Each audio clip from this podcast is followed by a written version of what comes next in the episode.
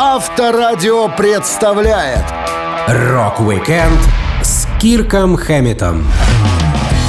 18 ноября — день рождения Кирка Хэммета, соло-гитариста группы «Metallica», ученика гитарного виртуоза Джо Сатриани, любителя ужастиков, серфера и человека, попавшего в топы лучших гитаристов всех времен по версии различных изданий. Я, Александр Лисовский, расскажу вам интересные истории из жизни Кирка Хэммета. Rock-weekend на Авторадио. Для детей старше 16 лет. Известный по своей работе в «Metallica» и других проектах гитарист Кирк Ли Хэммет носит в себе ирландскую и филиппинскую кровь. Он родился в Сан-Франциско в семье военно-морского офицера, который вместо того, чтобы защищать, часто колотил детей и супругу. У Кирка есть старший брат Рик и младшая сестра Тони, которая больше похожа на филиппинцев, чем сам гитарист. В пять лет будущий музыкант вывихнул руку в драке с братом и, выздоравливая, смотрел по телевидению научно-фантастический фильм ужасов 62 года «День Трифидов». После этого он навсегда влюбился в хорроры и начал рисовать монстров. Парень говорил, знаете, что мне запомнилось больше всего? Смотря этот фильм, я очень его боялся, но пытался нарисовать этих трифидов, которые меня так напугали. Это дало мне другие ощущения, которые были приятными и необычными. Хэммет, будучи подростком, ежедневно тратил на комиксы 25 центов, которые родители давали ему на школьный обед. Голодный физически, но духовно сытый, он собирал все издания, но особенно ценил такие журналы ужасов, как Creepy, Эри, The Monster Times и Famous Monsters in Filmland. Парень проводил много часов в кинотеатре на Мишн-стрит, порой просматривая до трех фильмов в день. Ужастики стали его любимым хобби, он делился. Хорроры дали мне чувство самосознания, которого я раньше не знал. Ощущение смертности и реальности, которого не давали мультики Диснея и детские фильмы. Я смотрел эти фильмы и притворялся, что нахожусь в центре событий. Мне казалось, что я был монстром, связанным веревкой и вырывающимся наружу, изгоем, дающим отпор этому миру. Полагаю, именно так я себя чувствовал в глубине души. Именно эти фильмы начали помогать мне принимать суровую реальность. Кирк ходил в строгую католическую школу в районе Мишен, в нескольких кварталах от своего дома. Парню не везло даже с соседом, который к нему приставал, когда Хэммету было всего 9 лет. Гитарист вспоминал. «У нас в группе Джеймс, родом из неблагополучной семьи, и когда я присоединился к Металлика, мы как бы сблизились из-за этого. В детстве батя меня много и часто колотил. Он изрядно выбивал дерьмо из меня и моей мамы. Помню, как мне пришлось оттаскивать отца от матери, когда он однажды напал на нее прямо в мой гребаный день рождения. Мне тогда исполнилось 16 лет. Понятно, что вместо подарка от него я получил звездюлей. А потом однажды батя просто свалил. Моя мама изо всех сил пыталась воспитать меня и мою сестру. Но нет худа без добра, я определенно направил весь свой гнев в музыку. Кирк Хэммет начал проявлять интерес к музыке после прослушивания обширной коллекции пластинок своего брата Рика, куда входили Джимми Хендрикс, Led Zeppelin и UFO. Парень продал свои журналы ужасов, чтобы купить музыкальные записи. Он слушал и впитывал каждый аккорд. Музыкант вспоминал. Впервые увидев документальный фильм о Джимми Хендриксе и то, что он вытворял со своей гитарой, я просто охренел. Я был впечатлен его артистичностью. Казалось, он мог себе позволить делать со своей гитарой все, что ему захочется. Я подумал, похоже, Джимми это реально нравится. Наверное, именно этим я и хочу заниматься. Так музыка заняла приоритетное место в жизни Кирка Хэммета, отодвинув ужастики на второй план и помогая справиться с жизненными трудностями. Рок-викенд с Кирком Хэмметом. на Авторадио. В сложной семейной ситуации с неуравновешенным отцом музыка очень помогала Кирку Хэммету. Старший брат музыканта слушал классику рока, так что в доме водились альбомы Карлоса Сантаны, Джими Хендрикса и Led Zeppelin. Домашней коллекции Хэммету было мало, поэтому он ходил в музыкальные магазины слушать новинки и, по возможности, прикупить что-то особенное. Первой пластинкой Кирка была сборка рождественской музыки под названием «A Partridge Family Christmas Card», но все, что покупал Кирк позже в магазинах калифорнийского города Беркли, носило исключительно гитарное звучание. Музыкант говорил, Я просто искал самое сложное, что мог найти. Я увлекался UFO, Judas Priest и Thin Lizzy, а позже открыл для себя новую волну британского хэви-металла и все то, что происходило в Европе. Я тяготел к этому, покупал билеты на ежегодный концерт Day on the Green, чтобы увидеть такие группы, как ACDC и Van Halen. Мне нравились все команды, от Kiss до Sex Pistols. Спустя некоторое время желание стать гитаристом заставило Хэммета обменять пластинку Dressed to Kill группы Kiss с доплатой в 10 долларов на специальную гитару из каталога Montgomery Ward. Это был плохой по качеству инструмент, но у него были струны, а значит, на первое время он вполне подходил. В первые годы музыкального обучения усилителем Кирку служила конструкция в виде динамика, встроенного в коробку из-под обуви. Тогда же юный гитарист встретил в школе единомышленников.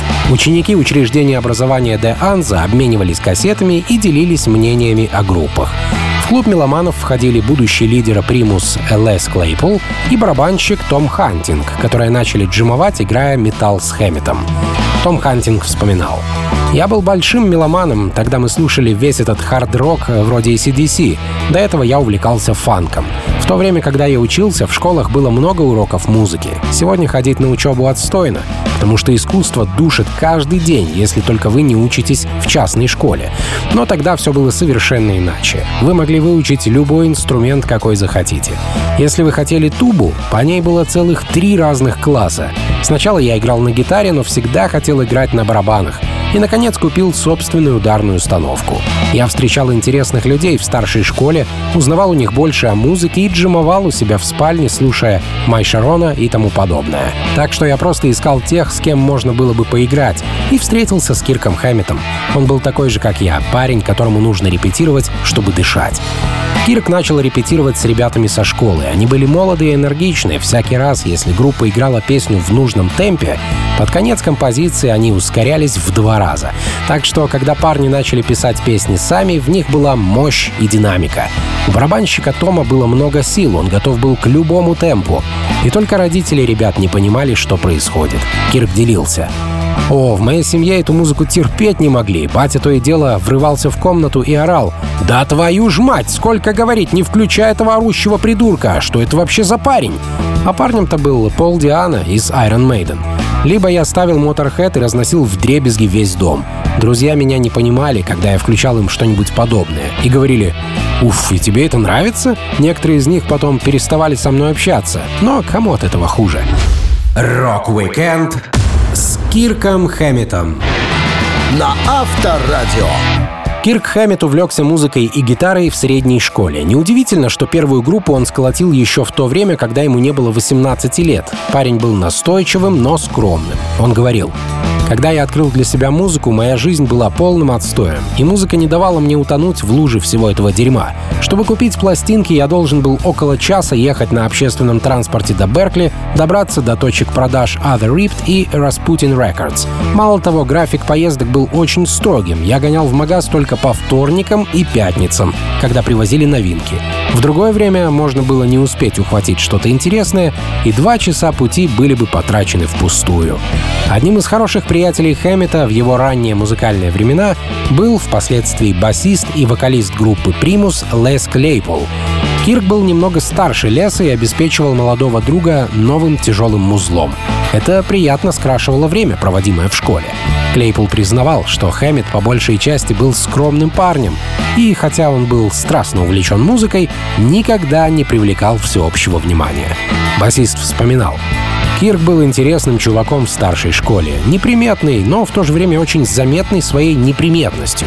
Я думаю, многие выпускники нашей школы сейчас даже не осознают, что они учились с гитаристом из «Металлика». Думаю, это был какой-то другой чувак. Он был очень скромным. Нас связывала музыка. Я всегда приходил и пел какую-нибудь песню Айра Смит или что-то в этом роде, что было на слуху. Тогда я не играл ни на каком инструменте, а благодаря Хэммету узнал музыкальную теорию. У него всегда с собой гитарные журналы, и он часто говорил «Эй, Клейпул, зацени, чувак!» и показывал мне фотографию гитары, которую собирался купить. Снимок красотки Стратокастер.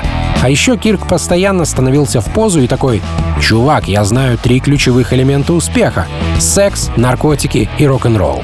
Это было наивно, но весело. Именно Хэммит познакомил меня с крутой музыкой и давал мне слушать кассеты Джимми Хендрикса. Парни хорошо общались, и Клейпул вспоминает, как Кирк Хэммит пригласил его на прослушивание на роль вокалиста, когда собиралась группа, впоследствии названная «Экзодус». Но будущий создатель Примус в конце концов сдался. Он говорит, Кирк учился в старшем классе, и когда ты ходишь в школу, это огромная разница в возрасте. Он хотел, чтобы я пел в его группе и дал мне выучить Sunshine of Your Love группы Cream. Это было непросто, поверьте. Я пытался, но так и не смог этого сделать. Я только начинал петь, осваиваться, так что с группой вышел пролет.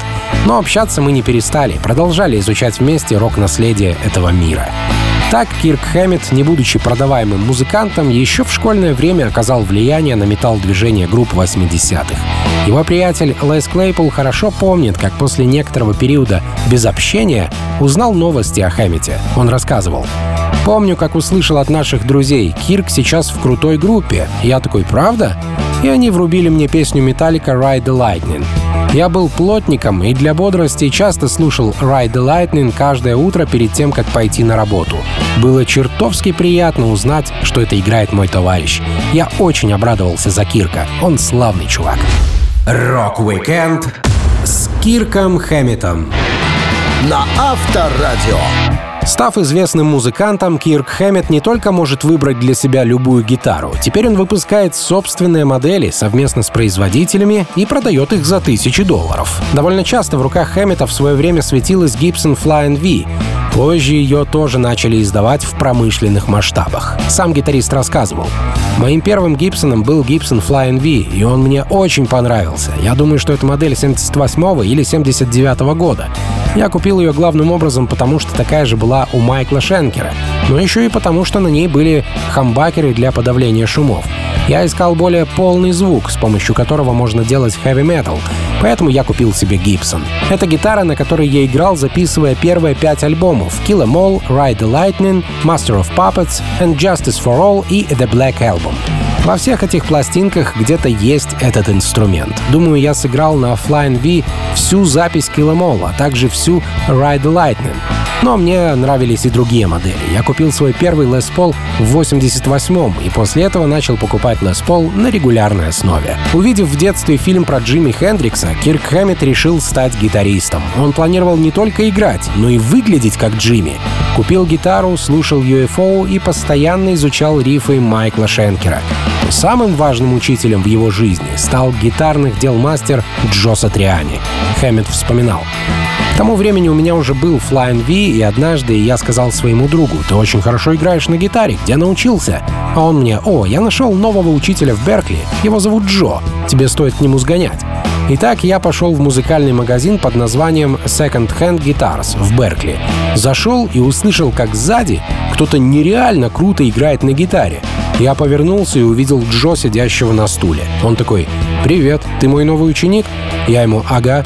И Джо просто начал играть. Я был потрясен его техникой и стилем. Первое, что он сказал мне, «Хорошо, если ты собираешься брать у меня уроки. Я надеюсь, что ты будешь делать домашку. Если на следующей неделе ты придешь, не выучив уроков, то просто потратишь наше время впустую и пойдешь нафиг. Джо Сатриани не был слишком грозным, но его подход к обучению заставлял ребят делать все задания. За неделю Кирк выполнил все, что ему сказали, и вернулся на новое занятие. Так музыкант начал прокачивать свои навыки. Джо даже нравилось играть с Хэмметом во время уроков. Кирк рассказывал. Думаю, Джо любил джимовать со мной и учить меня всяким шуткам, потому что мы всегда играли дольше положенного времени. Я заметил, что обычно он проводил около получаса со своими учениками, но по какой-то странной причине со мной он сидел куда дольше. Позже я узнал, что это было только потому, что ему нравилось играть со мной на гитаре. В интервью Джо сказал, что когда он впервые начал меня учить, он увидел в моем стиле и моем подходе что-то, что радикально отличалось от подхода большинства людей того времени. Во многом это было связано с тем, что я увлекался хэви-металом в то время, когда он еще не был популярен. Сейчас Кирк Хэммет использует несколько десятков гитар для разных партий и ситуаций. Как любитель ужастиков, он имеет инструмент с изображением Франкенштейна и гитару в стиле доски предсказаний с орфографическими ошибками в сложной фразе «William Fuld Talking Board Set», Так, благодаря хорошему учителю и качественным инструментам, Кирк нашел нужный звук хэви-металла. Рок-викенд с Кирком Хэммитом на Авторадио. Металлисты Exodus существуют с 79 года по настоящее время, но бедной команде приходилось постоянно изворачиваться в связи с ротацией участников в составе. Exodus была детищем Кирка Хэммита, который позже оставил группу, повесив все свои обязанности на плечи других музыкантов. Кирк рассказывал. Будучи ребенком, выросшим в конце 70-х, я просто искал в музыкальных жанрах самое сложное, что мог. Я увлекался UFO, Judas Priest и Thin Lizzy, а потом я открыл для себя новую волну британского хэви-металла. Именно на таком звучании мы с пацанами остановили свои уши. Ритм-гитарист Гэри Холт, чуть позже пришедший в Exodus, рассказывал, что они все жили в одном районе и хорошо знали друг друга. На момент формирования коллектива Хэммету было 17 лет. Холт вспоминал. Впервые я встретил Кирка в музыкальной комнате средней школы Richmond High. Exodus приходили туда репетировать. Их барабанщик Том Хантинг вырос где-то в 50 ярдах от моего дома, напротив парка. Но он ходил в другую школу, в среднюю школу Де Анза, где учился Кирк. Я знал Тома, но мы не были лучшими друзьями. Лично с Кирком и другими пацанами я познакомился благодаря их первому гитаристу Тиму, место которого я занял позже. С Тимом мы были лучшими корешами на районе. После знакомства Гэри Холт и Кирк Хэммит стали ходить по концертам таких музыкантов, как Тед Ньюджент и Scorpions. Слово за слово Кирк обучил нового приятеля гитарному мастерству, подготовив будущего участника Exodus. Нужно отметить, что парни, составляющие ядро команды, набирались опыта в группе под названием Legend. А уже по предложению киномана Кирка Хэммита Legend изменили свое название на Exodus в честь фильма Отто Премингера 60-го года. И хоть группа лобала каверы на новую волну, Кирк не забывал притаскивать авторское творчество. Он говорил, я придумывал риф, показывал ребятам, и мы тут же начинали это играть, потому что больше играть нам было нечего. У нас появился музыкальный фундамент, благодаря которому можно было творить. Очень приятно создавать музыку, которую еще никто не слышал. Заходишь в комнату без песни, а выходишь уже с каким-то наброском, словно родил в больничной палате. Создал что-то из ничего. В этом заключается огромная ценность творчества. Я всегда говорю, придумывайте свое. Миру нужно больше музыки. В ноябре 82 года Exodus открыли концерт Металлика, тогда еще относительно неизвестный и не подписавший контракт группы из Лос-Анджелеса. А уже в 83-м Хэммит покинул Exodus и присоединился к Металлика по рекомендации менеджера и продюсера Марка Уитакера. За главного в команде остался ритм-гитарист Гэри Холд. Уход Кирка был эмоциональным. Вокалист Пол Беллов даже вылил на Хэммита пивко, драгоценное топливо металлистов 80-х. Но музыканты не таят злобу. Позже Кирк присоединился к своей бывшей команде для однократной музыкальной работы. Он говорил, я думал, что Exodus — моя группа, но потом, когда я встретил Металлика и начал играть с ними, я почувствовал себя более комфортно, чем в команде, которую я основал. Меня еще долго мучило чувство вины, но как только я играл с парнями из Металлика, ощущал себя намного лучше, и сомнения проходили напрочь. Кирк не успел записать ни одного альбома Exodus, но оставил группе парочку набросков, что пришлось кстати во время записи их дебютной пластинки.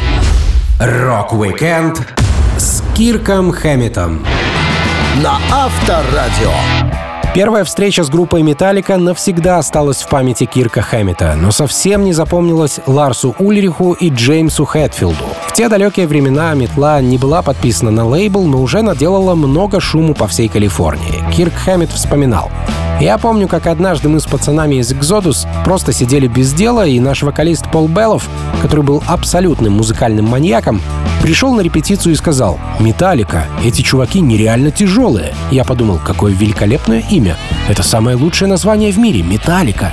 А затем Пол добавил, они играют в The Stone сегодня вечером, нам нужно их заценить. И мы пошли туда. На концерт пригнал человек 15. Я помню, как стоял перед сценой и думал, ух ты, эти ребята чертовски хороши. А несколько месяцев спустя нас с ними пригласили на Metal Monday. Команду Exodus позвали на сборный концерт, поскольку они хорошо общались с группой-хедлайнером под названием Last Rocket. Вторым на разогреве выступали Металлика. Теперь Кирк мог заценить выступление Джеймса и ребят по другую сторону кулис. И Металлика снова оказались на высоте, даже выше, чем хедлайнеры концерта. Кирк рассказывал. Мы подумали, о, это круто, мы будем делить сцену с Металлика. Помню, когда мы играли тот концерт, в клубе было около сотни человек, а потом Металлика вышла на сцену, и в зале появилась куча народу. Я не знаю, откуда взялись эти люди, они просто внезапно появились. Металлика играли около 45 минут, а затем, когда они ушли со сцены, зал снова опустел, буквально на глазах. Осталось около 30 человек посмотреть хедлайнеров Laz Rocket. Следующее шоу, где группа Хаммета Exodus выступала на одной сцене с Металликой, было посвящено журналу Metal Mania Magazine. На этот раз программа состояла только из двух групп, так что общение с участниками Металлика было не избежать. Хэммет говорил, я впервые встретил Ларса и Джеймса в гримерке Mabhay Gardens, которая вообще не была похожа на гримерку. Это было что-то вроде куска переулка под навесом. Тогда мы впервые заговорили друг с другом. Спустя годы люди спрашивали меня, когда ты впервые разговаривал с этими парнями? И я такой, ну, мы первый раз встретились в МЭП, а Ларс Ульрих и Джеймс Хэтфилд в один голос. Правда? О себе, а мы даже и не помним. После того, как Дэйва Мастейна выгнали из группы, Кирк занял его место с гитарой. Ему позвонил звукорежиссер Металлика Марк Уитакер, который хорошо знал гитариста. Кирк вспоминает. Это была нелепая ситуация. На дворе 1 апреля, день смеха, и я сидел в туалете. Тут раздается телефонный звонок, и я со спущенными штанами. Окей, беру трубку. А на новом конце Марк Уитакер. Так, мол, и так нужен гитарист, приходи. После того, как я повесил трубку, я не мог понять, это правда или прикол. Но через пару дней получил от них кассету и начал изучать материал. Я рассказал ребятам из Exodus, что покидаю группу, и они разозлились. Помню, Пол Беллов даже вылил мне на голову пиво. Но в то время в Exodus происходили кадровые перемены. Группа поменяла басиста.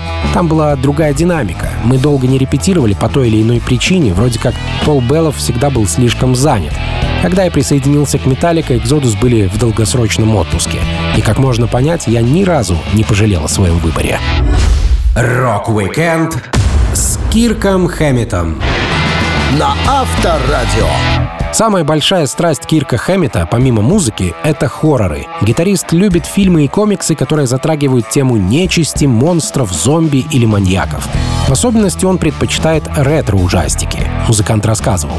Когда примерно в 85 году у меня появился небольшой доход, я первым делом пошел в местный магазин комиксов и купил пачку старинных комиксов ужасов. Мечта сбылась, я брал их с собой в турне Lightning и читал с большим удовольствием. Было здорово осознать, что я на самом деле заработал эти деньги, играя на гитаре, исполняя музыку, чтобы накормить свою другую музу, музу хоррор-арта.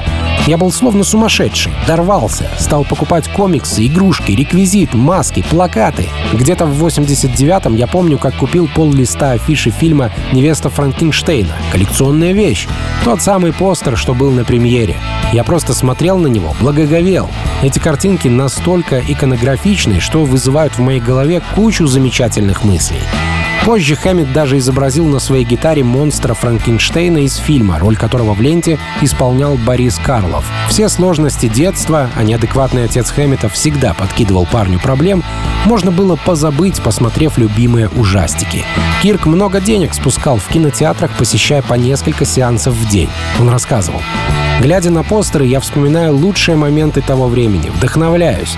Я чувствую себя счастливым, когда сижу в комнате в окружении всех этих плакатов. Для меня это очень безопасное место творчески, умственно и духовно. Я сижу и творю, и ничто не отвлекает меня от написания песен. На всех хоррор-фестивалях или интервью к празднику Хэллоуина у Хэммета, как у специалиста по нечисти, спрашивают о его любимых фильмах ужасов. И музыкант вспоминает, что наибольшее впечатление на него произвела лента «Техасская резня бензопилой» 1974 года. Музыкант рассказывал. «Я помню, как смотрел «Техасскую резню бензопилой», когда этот фильм только вышел на экраны. Вокруг него было много шумихи, все только и говорили о премьере. Я помню, как пошел посмотреть его и по-настоящему испугался, потому что до того момента не было такого фильма, который был бы настолько ярким и жестоким в своей жестокости. Ничего подобного я не встречал. Я помню, как мы с друзьями выходили из кинотеатра, качая головами и повторяя «Ух ты!». Мы смотрели друг на друга, задаваясь вопросом «Неужели мы только что это видели? Вот это да!» Еще одной любимой кинолентой Хэммета является хоррор 73 года «Экзорцист», после просмотра которого, как утверждает музыкант, музыкант, он еще долгое время спал в комнате со включенным светом. Свои ужастики Кирк нашел и в музыке. Несложно догадаться, что это была музыка Black Sabbath. Гитарист делился. Я помню, мне было 16 лет, и с группой друзей мы пошли в поход. Дождались темноты, развели костер, как это обычно бывает на природе. И тут кто-то включил первый альбом Sabbath. Я никогда не слышал их раньше. Тогда я действительно испугался. Их пластинка по ощущениям и эмоциям была похожа на просмотр реального фильма ужасов. Свою коллекцию памятных хоррор-вещей Хэммет не хранит под замком. Около сотни экспонатов он дает для тематических выставок, чтобы единомышленники, обожающие ужасы так же, как он, тоже смогли окунуться в леденящую душу атмосферу хоррора. Рок-викенд с Кирком Хэмметом на Авторадио. Еще в 17-летнем возрасте Кирк Хэммет начал играть в группах и давал концерты. Чуть позже попал в «Metallica», команду, которая записывала дебютный альбом. Казалось, что времени на личную жизнь не остается, но парень умудрился успеть все, что надлежит джентльмену. Жениться, развестись и снова жениться, но уже с детьми и надолго. В 82 году, когда Кирку было 20, он начал тесно общаться с подругой Ребеккой. После пяти лет знакомства пара решила пожениться, а еще через три года развестись. Интересно, что из-за фотографий целующихся в шутку участников «Металлика» даже поползли слухи, что парням девчонки не нужны. Но сплетни быстро угасли. В 98 году Кирк женился на другой девушке, Лане, родом с Гавайев. С ней он завел двух сыновей. В одном интервью Хэммит говорил, «Сложняк давать концерты и вести семейную жизнь, но я стараюсь, ребятки. Сегодня утром я пытался заснуть, но так и не смог, потому что была моя очередь дежурить по ребенку. У меня полуторалетний пацан подрастает, а моя жена примерно через 6 недель родит еще одного паренька. Я встаю в 6.30 утра, и черт знает, когда ложусь и сколько продержусь в таком темпе. У Хэммета двое сыновей. Энджел Рэй Килла Хэммет, родившийся в 2006 году, и Винченцо Кейналу, 2008 года рождения. В интервью музыкант редко рассказывает о семье, он даже как-то зарекался не вести социальные сети. Но единственное, что Кирк постоянно повторял о детях, это то, что не будет навязывать им карьеру музыкантов. Гитарист делился. Нет никакой гарантии успеха, на пути к славе вас могут уничтожить. Вот что такое работа в шоу-бизнесе. Это понимаешь только сейчас, оглядываясь назад. Из-за правил индустрии, из-за популярности, статуса, секса, наркотиков и рок-н-ролла не все, начавшие путь, дошли до этого успеха. Многих людей сожрали и выплюнули. Некоторых просто сожрали, и они больше не вернулись. На меня это очень повлияло. На других участников группы это тоже оказало большое давление. Я чувствую себя чертовски везучим и думаю, что каждый из нас в этой группе выжил, потому что нам повезло. Мы стали редким исключением из правил. Мои дети очень чувствительные и застенчивые, как и я. Я бы не стал их подталкивать к музыкальному бизнесу. При этом дети других участников «Металлики» очень даже неплохо вписались в индустрию. Сын Джеймса, барабанщик Кастер Хэтфилд, участвует в своей группе. А сын Роба Трухильо даже играл на басу в команде Корн. Кирк пояснял. Малой робот Трухильо Тай — прекрасный пример ребенка, который вырос в этом бизнесе и уже знает, чего хочет. Он пользуется полной поддержкой своей семьи, и это здорово. Когда я начинал, был абсолютно один. У меня не было никакой поддержки со стороны моей семьи. Я сомневаюсь, что она была у кого-то из нас. На самом деле моя мама даже пришла в бешенство, когда узнала, что я собираюсь стать музыкантом. Буквально 2-3 часа она кричала мне «Что ты делаешь? Ты свихнулся? Я родила идиота!» В своей собственной семье Хэммит предоставляет сыновьям право выбирать самостоятельно, с чем связать свою жизнь. А сам, не без влияния гавайской родины своей супруги, увлекся серфингом. Его коллега Роб Трухильо говорит, Кирк занимается серфингом с 2002 года. Он живет на Гавайях и быстро прогрессирует. Дома он постоянно серфит. Да и на работе тоже. С нашими турами «Metallica» мы уже катали по волнам Португалии, Марокко и всей Австралии. Нас с ним всегда можно увидеть там, где хорошие волны.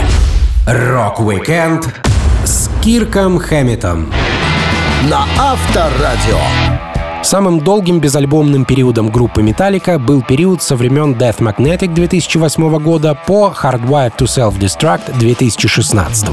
Нельзя сказать, что так случилось из-за одной большой неприятности, произошедшей с Кирком Хэмметом.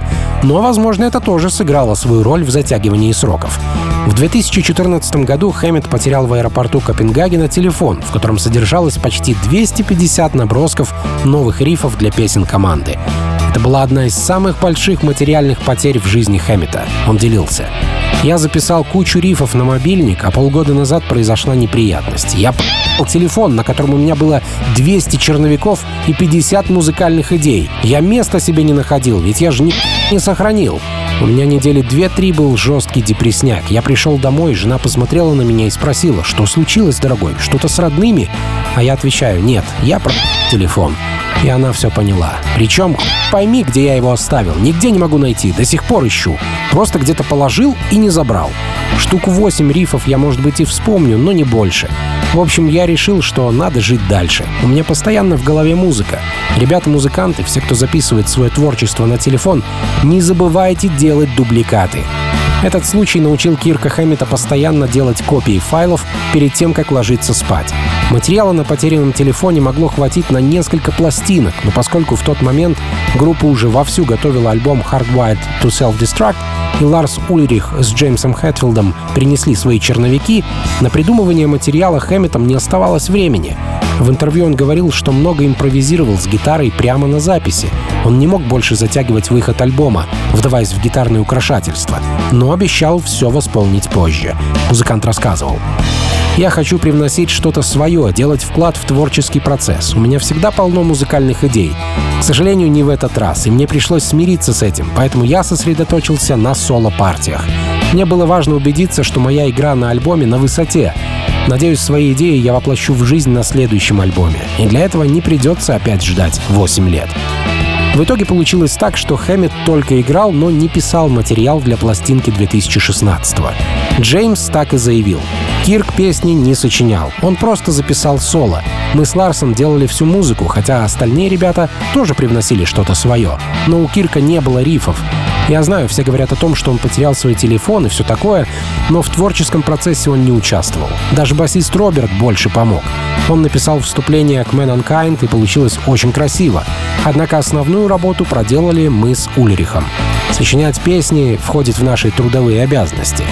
Как рассказывал Джеймс Хэтфилд, название Hardwired to Self-Destruct он просто случайно услышал, а потом фраза всплыла в подсознании музыканта как крутое имя альбома запрограммирован на самоуничтожение. Эта пластинка стала единственной, где Кирк не принимал участия в создании материала. Она дебютировала в хит-парадах под первым номером, а менее чем через год Hardwired to Self-Destruct стал платиновым альбомом.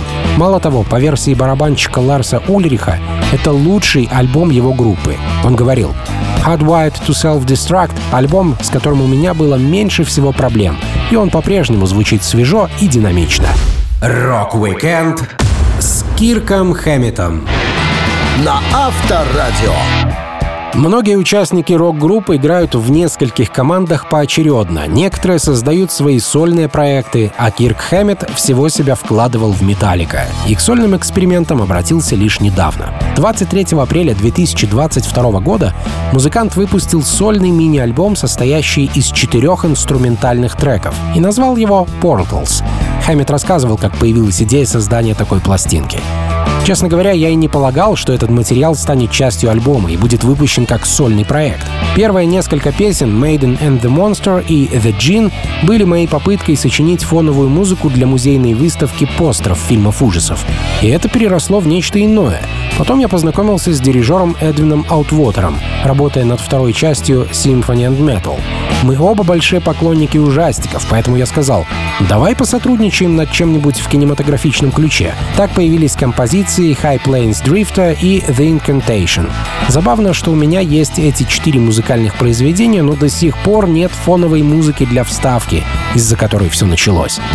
Вдохновение и желание работать у Кирка Хэммета обострилось после того, как музыкант завязал с выпивкой, которая отнимала у него здоровье, время и эмоциональные силы.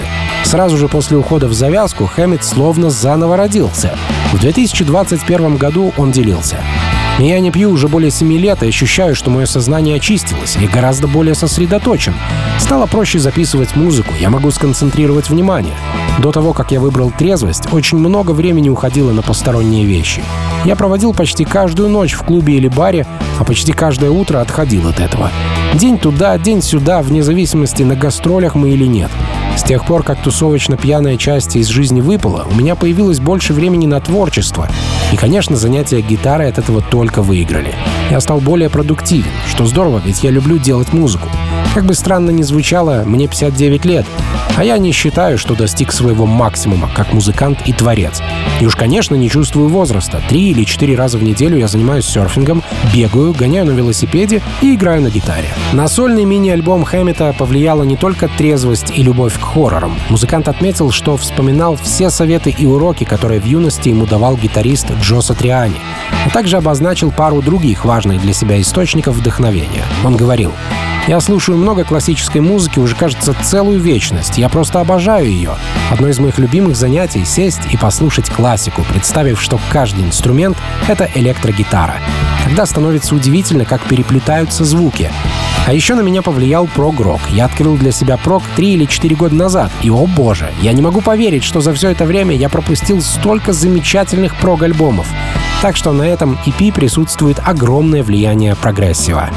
Помимо сольной работы, Хэммит выпустил свой хоррор-роман под названием «Я должен избавиться от гитары, которую нашел». Историю нужно читать под музыкальное сопровождение в дьявольском блюзовом стиле, которое рокер разместил у себя в ТикТок.